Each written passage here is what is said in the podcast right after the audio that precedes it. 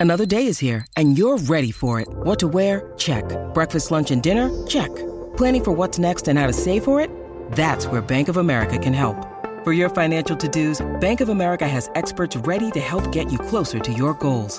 Get started at one of our local financial centers or 24-7 in our mobile banking app. Find a location near you at bankofamerica.com slash talk to us. What would you like the power to do?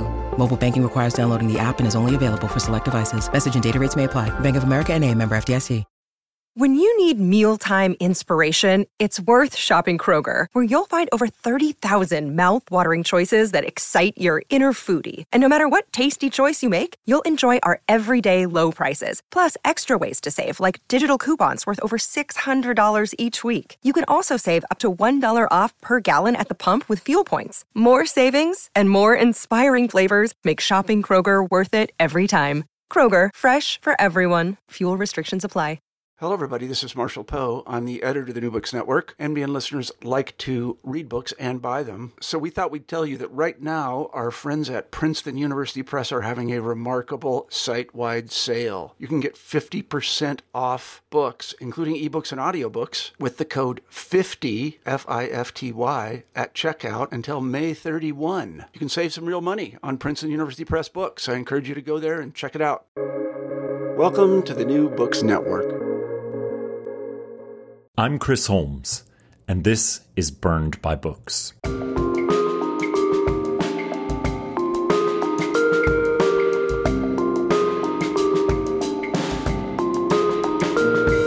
the early days of Burned by Books, I started a list of dream guests for the show.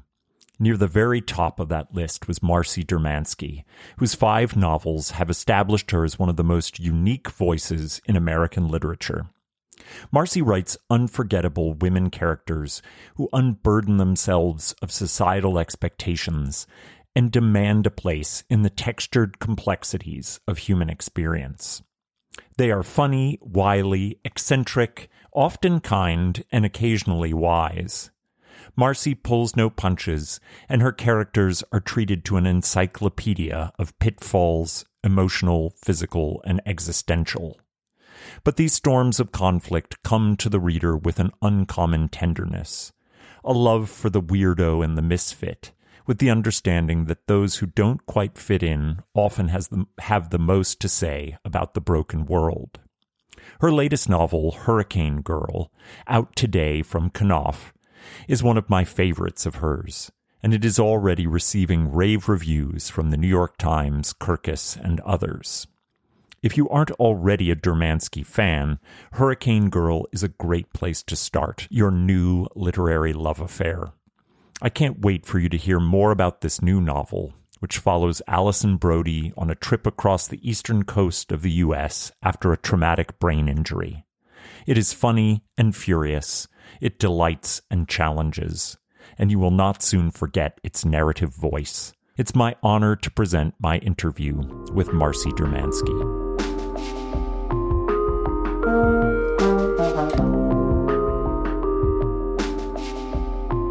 Marcy Dermansky is a one of a kind. Attempts to compare her five madcap, comic serious, daydreaming, bizarre, loving, chaotic, political, unhinged novels to other contemporary writers end in failure and great embarrassment on the part of the hapless critic. I became furious the other day reading one such facile attempt to compare her work to Ottessa Moshfegh. I'm still angry about it. While comparisons are futile, one can make some broad generalizations about certain concerns that propel her work, even with the understanding that the aura and ethos that come along with the act of reading her novels may evaporate some or all of those things. To start, Marcy is deeply invested in imagining women characters who exist within the full spectrum of human experience. They feel the world fully, and they act on those feelings unencumbered by social expectations of their behavior. Sometimes this means that they act in unexpected or antisocial ways, as is the case with the protagonist from Marcy's novel Bad Marie, who is certainly quite bad, and allowed to be so without castigation or moralizing from the narrative voice. Marcy's novels play with the affect and sensation of living in a nonsensical world. Her characters often feel like strangers in a strange land, never quite at home. And Marcy loves disobeying the rules for the rise of action and drama, with her characters so often acting rashly and changing the direction of the plot and the arc of the building action.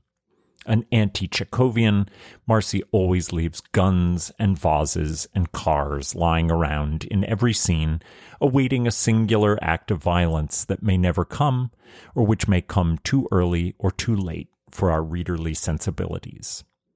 Marcy's latest novel, Hurricane Girl, brings us another unforgettable character, Allison Brody, whose rashness and seeming detachment are matched only by her commitment to finding a place in the world that is truly her own.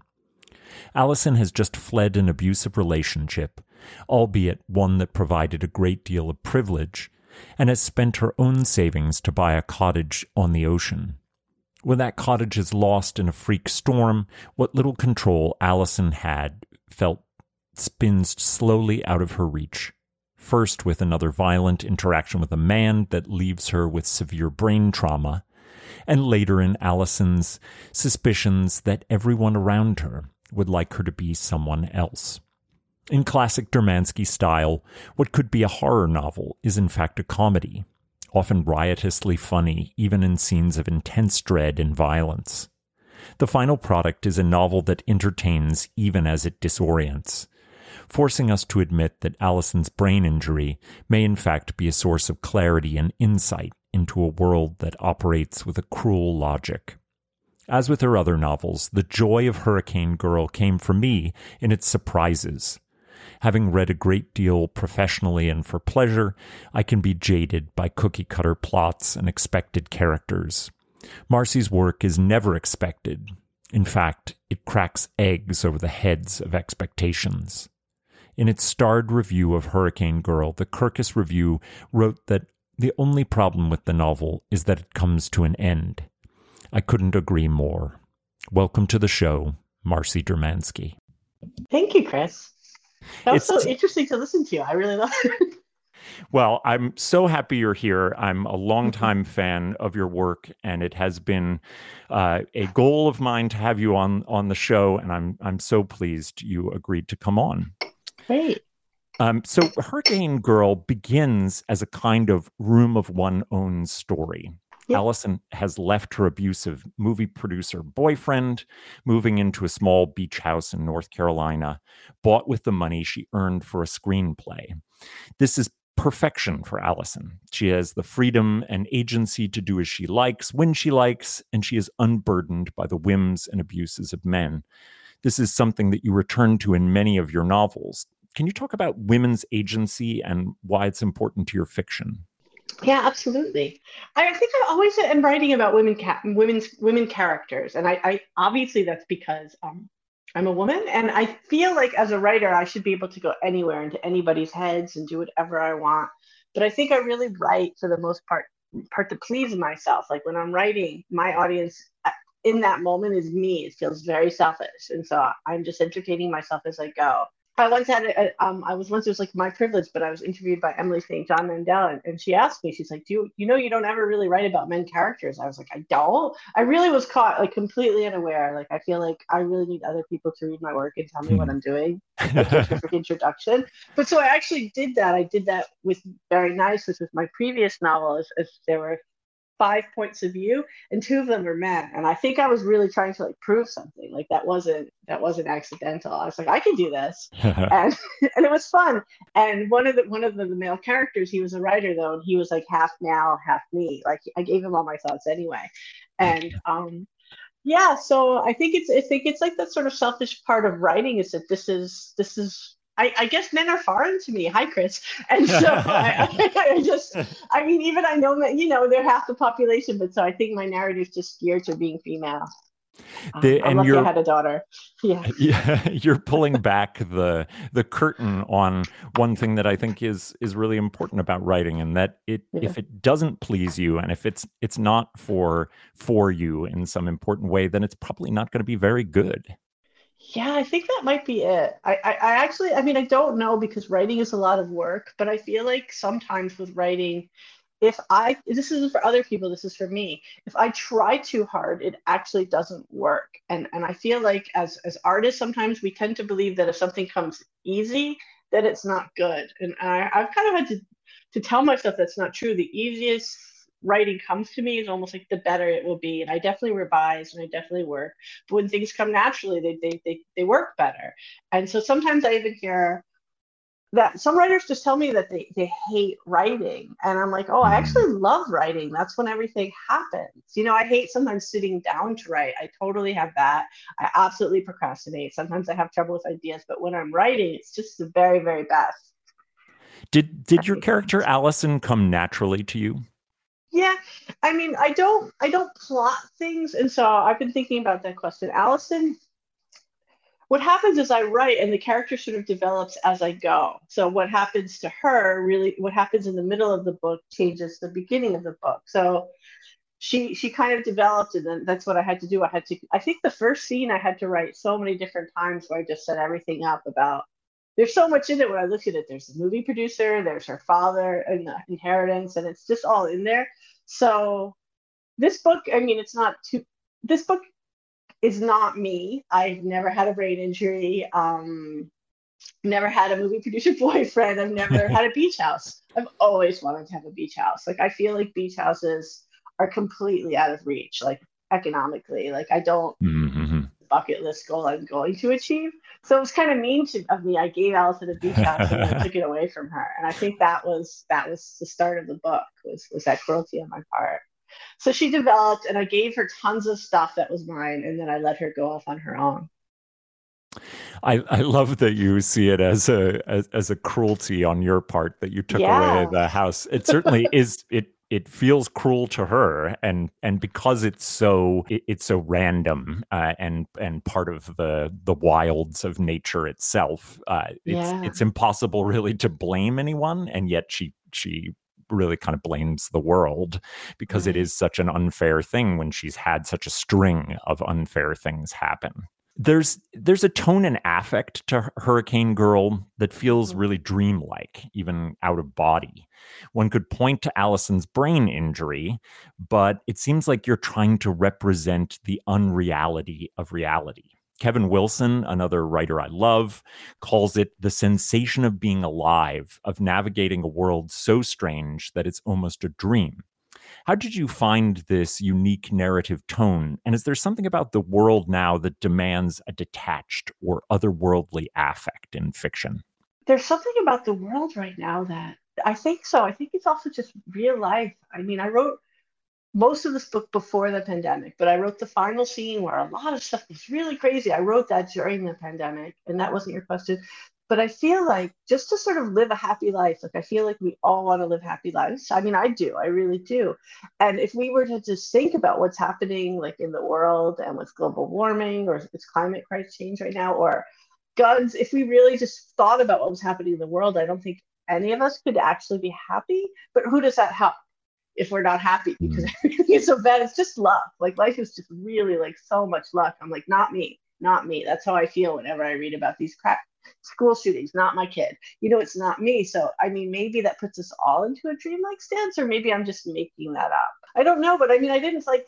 Here's the thing with I write. I don't think I was trying to write a dreamlike voice and i wish you know i, I mean what i do think I, I have thought about this this writing book by elizabeth gilbert i think it's called big magic is i feel like when you write you're really just getting a story from nowhere it's coming into your head and so i feel like you might i feel like i i don't want to be all woo woo and say like i'm in a trance state when i'm writing but i feel like where does this stuff come from like a lot of people will say to me i don't know how you write fiction and I don't. I mean, I get. Well, I hate the idea of writing nonfiction because, like, if, it's funny how much autobiography I can slip into a work of fiction, but if I had to sit down and write a memoir, I would just say no. So I just feel like stuff is just coming to me all the time. And if I take characters that are like me or a dog that's like the dog in this book, everything that happens is still pretty much made up. And so that that's sort of dreamlike. It's like being an awaking dream, just writing.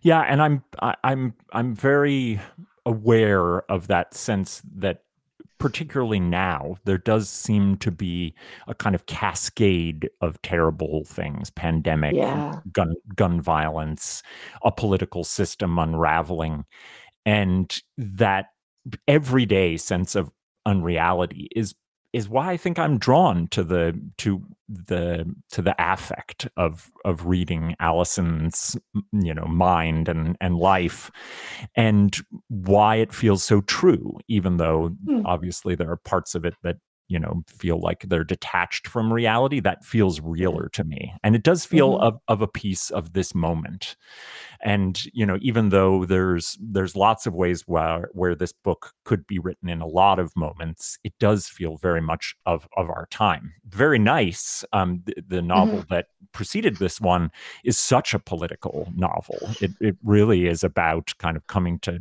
coming to terms in some way with the the trump presidency Yeah. but but did you feel like as you were writing it that this this was a novel of its particular moment I know that I felt that way with Very Nice. Um, and, and I know that I had some readers that had, were like new to Marcy Dermansky books, and they're like, "Why is the politics in this book?" It got them really angry because I wrote like this crazy soap opera, and then I put politics into it. Um, but for this book, I don't, I don't think I knew it was of the moment. I think I knew, like, it's a freak accident that Allison loses her house, and she doesn't live on the beach. Like, her beach house is about two or three blocks away from the beach. But I think that right now if you do buy a beach house, by the way, you're just the chances of getting unlucky are really good. I've been actually reading Yeah. af- after I wrote the book, not before, pictures of people who've bought beach houses in North Carolina on those those like shelter islands, Mhm. and they literally are buying houses that are already on stilts. And then they're surprised when when a hurricane gets them, and I'm like, really? You know, Mhm. so um, so maybe that's another reason not to buy a beach house. See, it's it's so lucky that you and I will never be able to afford a beach house. Yeah, you see, it's, it's true. I mean, I think I, I live in New Jersey. I live, I give Montclair, New Jersey, and I, you know, it feels like weather-wise, like I'm not going to be. I mean, who knows? You know, I'm just jinxing my whole future. But I feel like I'm safe from wildflowers. I, there are hurricanes. I moved into my new. I actually bought a house, and the first week I lived there, there was Hurricane Ida, and so much of this Hmm. town got flooded, and and I didn't. So I got a good house. Um, that was lucky. Yeah. So I forgot No, what the question was, Chris. no, no. I mean, you answered it. We're, Okay. Our our, uh, our luck at Yeah. not having beach houses.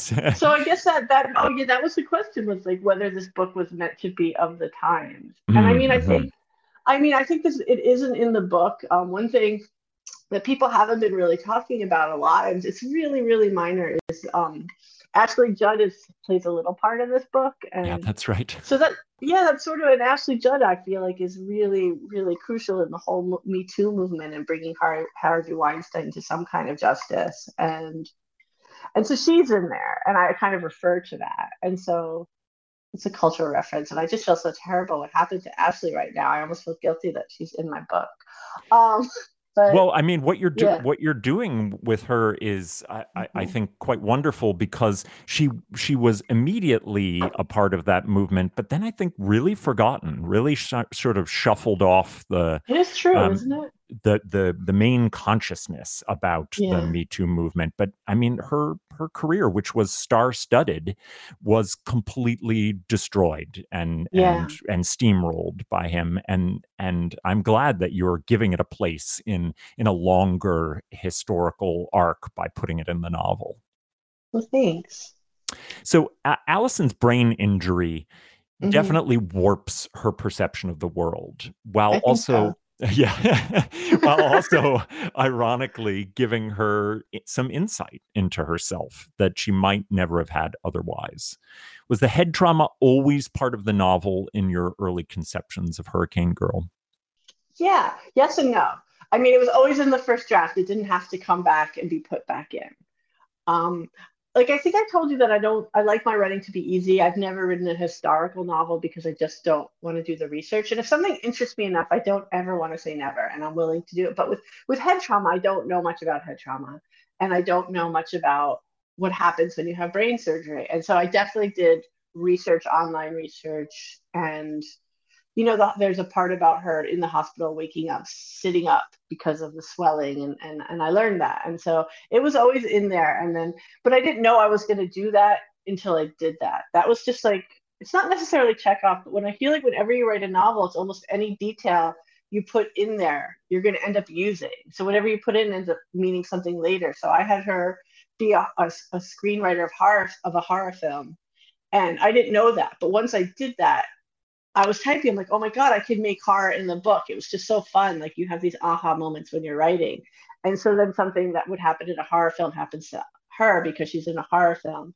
But then once she got hit on the brain, then I was like, oh, I have to do research. That sucks. Mm. But it was but so that was always going to happen. Did you end up liking it, or was it was it just a pain to to have the to learn about? It was fine. It, it wasn't so much what I was worried about here. I'm opening myself up right now and it could i mean it, the book hasn't come out yet but i'm really i actually am worried about people saying no this wouldn't happen or oh you got this wrong and that i think that's inevitable when you write a book that people are going to find something to correct and they're they're probably going to be right like i didn't want to go too technical but I, I mean so what i'm saying is i didn't I didn't get lost in hours and hours of research. And I mean, one of the things I did with with brain with brain injuries, and this is just like admitting to something, is um, I work as a developmental editor. I, I I read people's novels and memoirs and I fix them. That's like my job because I haven't figured out other skills besides writing.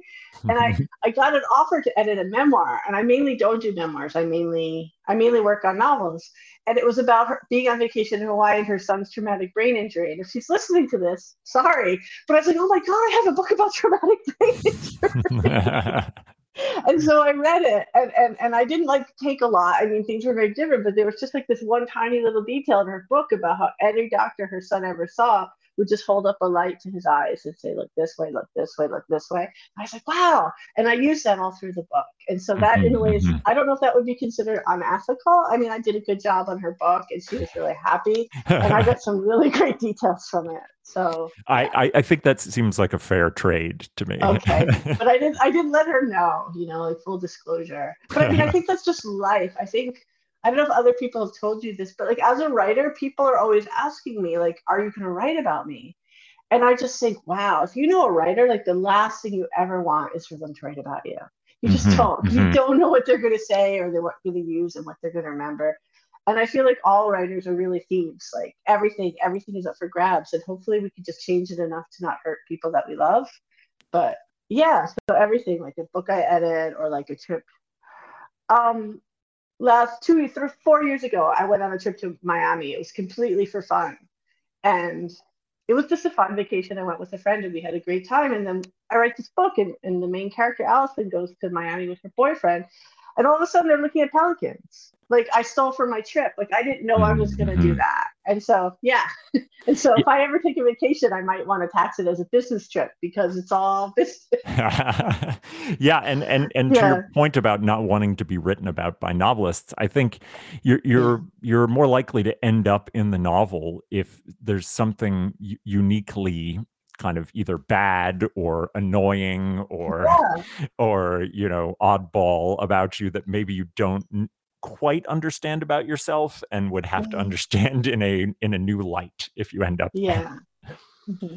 I mean, I find it interesting. People don't always recognize themselves when they do write when you do write about them, which is just something about self awareness. So mm-hmm. I've had that happen. But what were you going to say? I was just going to say that you, you know you have a tendency towards uh, women characters who behave in ways either outside of societal or cultural expectations or expectations for gender. Bad Marie, yeah. which is a, a, novel that that I love very much. Um, it's your second novel, and it it features one of the most amazingly badly behaved women in contemporary literature. She's the most unlikely nanny in history. A woman yeah. Barb Johnson described as quote a husband stealing, baby snatching, underachieving ex-con. uh, which I think is one of my favorite yeah. reviews. Uh, mm-hmm. Your fiction is full of women behaving badly, but calling yeah. them bad is sort of a dodge.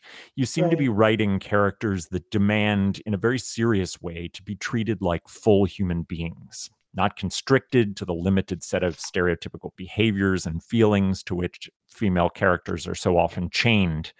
They want to be able to break rules and conventions and types. Allison is unchained in a way that's quite different from Marie, but still counter to expectations for her and her gender. What's your relationship to this idea of women behaving badly? I do it a lot. And I don't like the whole idea with Bad Marie, the title of Bad Marie is that in my mind, the title is also just the opposite. She's also Good Marie. I don't know why. I don't know mm-hmm. how it felt, but I actually, people, I mean, she's been written about as like one of those unsympathetic characters, and I, I love her. So it's just funny because I think she's, I mean, I think at her core, and she does all of the things we say she does, she's good. And I think I think bad might be more interesting. I think women are supposed to behave well. Like men are allowed to get angry, and that's okay. And when women get angry, they're hysterical. Um, mm-hmm, mm-hmm. But I feel like sometimes, like if somebody, a lot of times, if if my thoughts, if I had like a thought bar running in my head and people could see what I was thinking, I would just get in trouble all the time. it would just be, I would, it would just be so scary. But I feel like with me, I'm always doing tiny, small, bad transgressions, and like I'm not going to get caught for them because I hate getting into trouble, mm-hmm. and they bring me small bits of pleasure.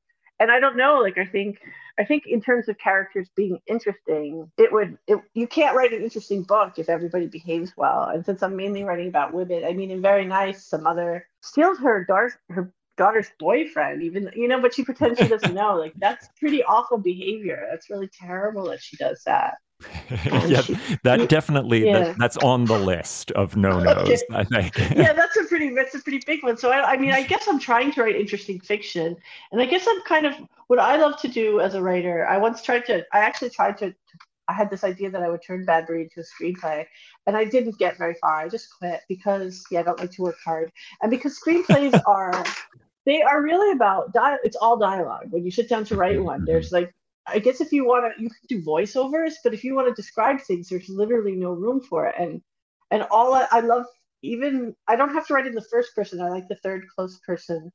I'm, i just love to be in people's heads like i think especially with hurricane girl but they're just thinking all the time and and yeah so you can't do that with a screenplay but that's what i really love about writing and i think i think most of our thoughts are secret and thank goodness for that yes um, yeah i'm very i'm very against the thing you describe a a yeah. ticker tape with our with our thoughts on it i think i think yeah. we would all be in some trouble a lot of um, trouble and yeah. you know the I think in my recent conversation with Elif Batuman, she talked about, mm-hmm. you know, how much she enjoys being in that headspace of the character. Right. And precisely because it's a it's a part of the other that we never get to see. We mm-hmm. don't ever get to open up somebody's head in that way, even intimates to us. Yeah. And so I think that is that's the power of the novel. And right. so I can see why the the screenplay was you know less called less to you than that secret yeah. insight into the in inside of someone's head. Thanks. Yeah. I so i i love a really good fuck up a wedding scene. Yeah, oh, you've yeah. got a fabulous one in this novel. They just weddings mm-hmm. are are sit there waiting to be destroyed by bad behavior. they and, really do. And Allison prompts a poorly timed discussion of karma and the Holocaust with one of the bridesmaids, leaving her weeping and requ- requiring comforting by the bride. Did you have fun imagining how to sabotage a wedding?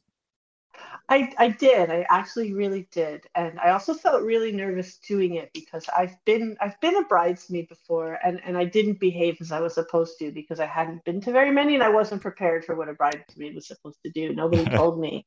Yeah, and so I didn't have a toast ready. Nobody told me. Like I think I was supposed to know, but I didn't. You need to watch was... more rom coms. That's the problem is I don't. I think I like the wedding crashers that Owen Wilson but but I mean the whole karma idea was I was just talking to my sister. I'm gonna and she I was just stuck and she's like, write about karma, write about how people die the hot like she literally told me what to do. And so I was like, okay. Like she didn't know I was gonna do it, but so I just took her idea because I needed to write what was next. And it was fun, but I also worry. I mean, sometimes I worry about getting in trouble. Like I could just think of one particular person whose wedding I didn't behave well at. Like if they read that, I hope they don't recognize it they mm. might you know what i mean but it was fun but but i've always just sort of had like this strange moral qualm about celebrations and and how much money people spend on them and people should be able to spend their money how they want but sometimes when i'm feeling particularly broke and i just go to a wedding wow i could live off of this for a year mm-hmm. i don't mm-hmm. know i'm like i'm like so was that like morally annoying or just like yeah very superior i don't know but i just these celebrations don't really work for me. Like, um, I got married at a city hall, um, and I didn't mind that, and that's not for everybody. But I so I really did have fun writing it, but I also really was aware of like I just be careful? I don't know. I just did it anyway. I feel like sometimes it's that's to me a scary thing about writing is that um like this is my material. Do you know what I mean?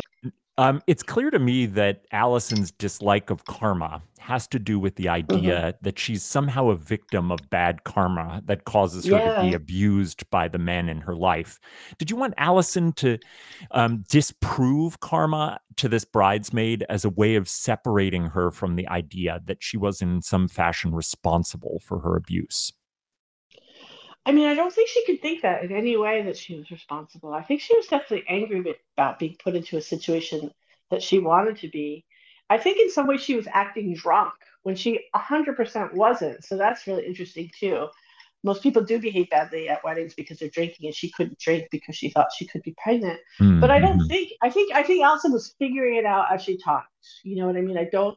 I think she was just thinking, well, who deserves this? Like, do people deserve to be gassed? No um, you can't really compare it, but do people deserve to be hit on the head with a vase? Like, what did she do to deserve that? Nothing. And mm-hmm. so, but she doesn't believe in karma. So I don't, I don't think so. But I mean, she was kind of like at one point she was contradicting her heads were her thoughts were contradicting herself, as if like this bridesmaid does not deserve to go into an elevator and get raped afterwards. You know, I mean, nothing mm-hmm. really makes mm-hmm. sense. And I think that in real life, if we try to make sense of anything, I don't know if we can. And some people have so many bad things happen to them and some people have lives that are just you know just sort of these lovely yeah. yeah.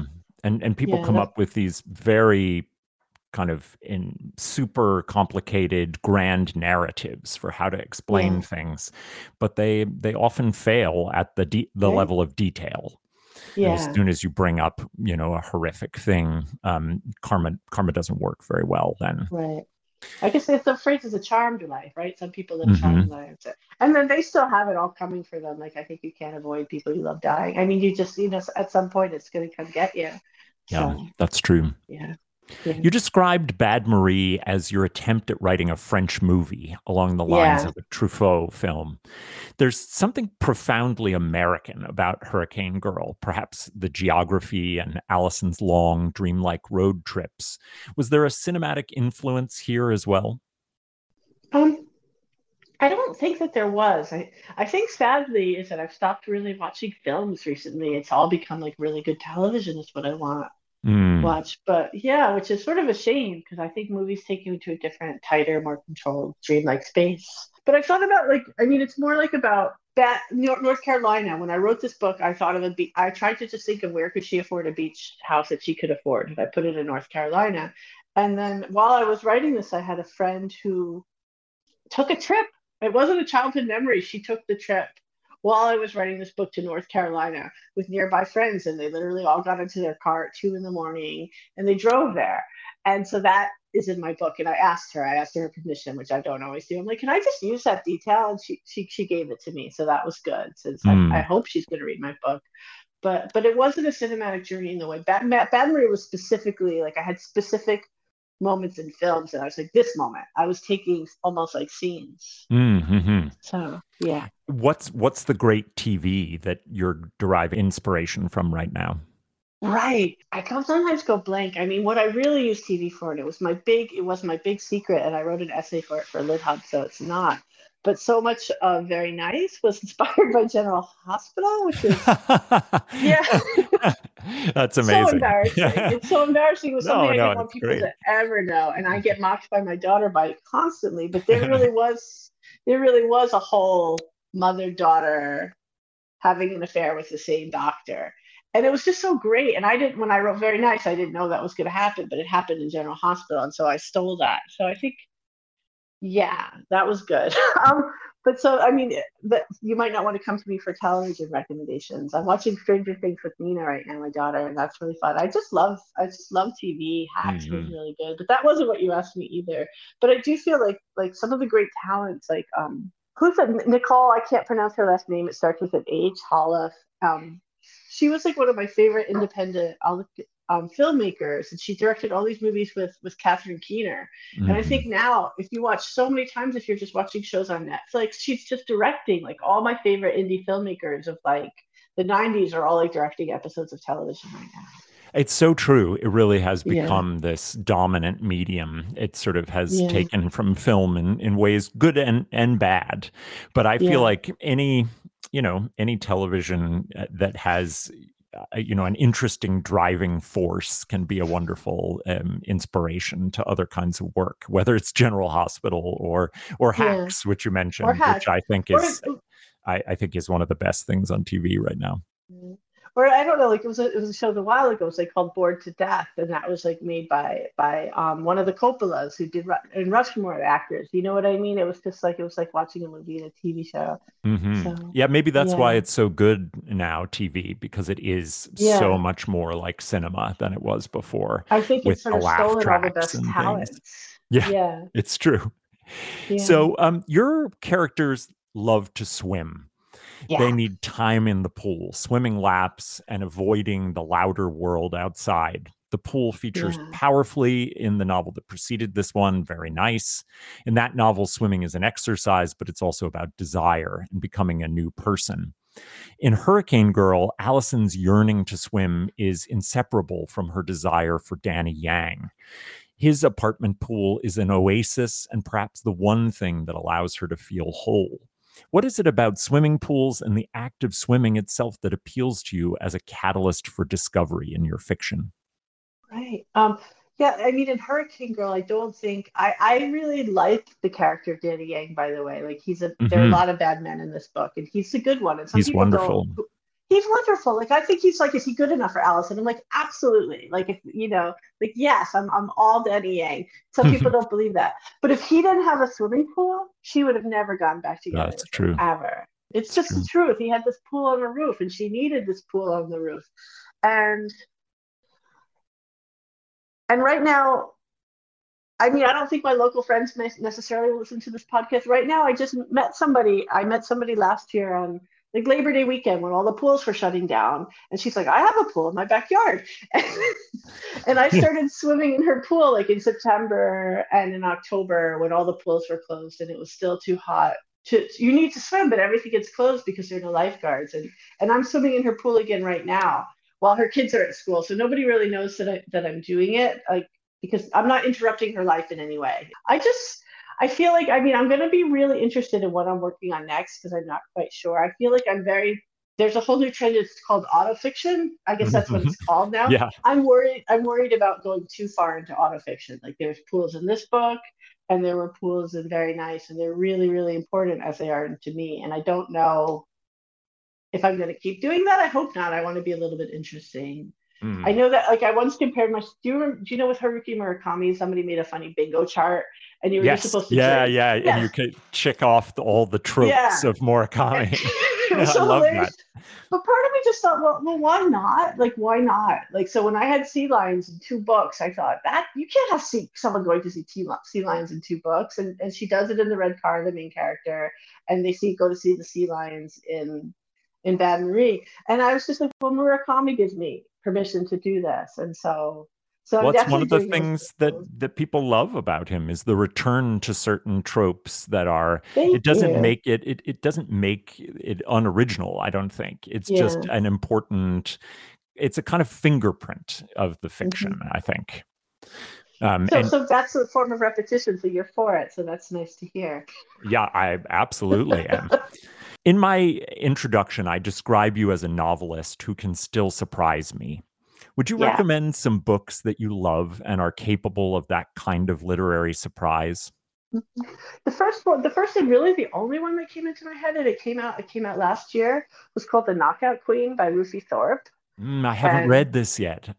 It's so good. I think that's one. Of, I mean, it did get nominated for a PEN Award at the end of the year, but I think that was one one of these underrated novels. Where that novel, I would call it like it's you never know what's going to happen. It's mm. crazy from beginning to end, and I just love it for that. And at one point, the main character like goes to jail because she attacked somebody, your female character. It was so good. It was so good. Yeah, and so um, that that's that's the book that, that that springs into my head. That's like the main example of when you, you really don't know what's going to happen. And I love that in a book too, right? That you just that you're just like, oh my god, that's just really fun, and it and it works. Yeah, the the, the novels yeah. that do just kind of challenge us in that way are yeah. the ones that last for me. I I mean, I've read mm-hmm. many many beautiful beautiful novels that I can't remember anything that happened because there was right. enough of a kind of routine to them that mm-hmm. I that they don't last. Um, and yeah. so I, I I adore novels that last for me. I think you'll really really enjoy that one. So and and hurricane girl along with your others are those kinds of novels for me. And yeah. and for that reason and and for you know joining me today i'm i'm grateful to you marcy. Thank you so much. Thank you. This has been really fun to talk. Take care. Okay. Thanks. Bye.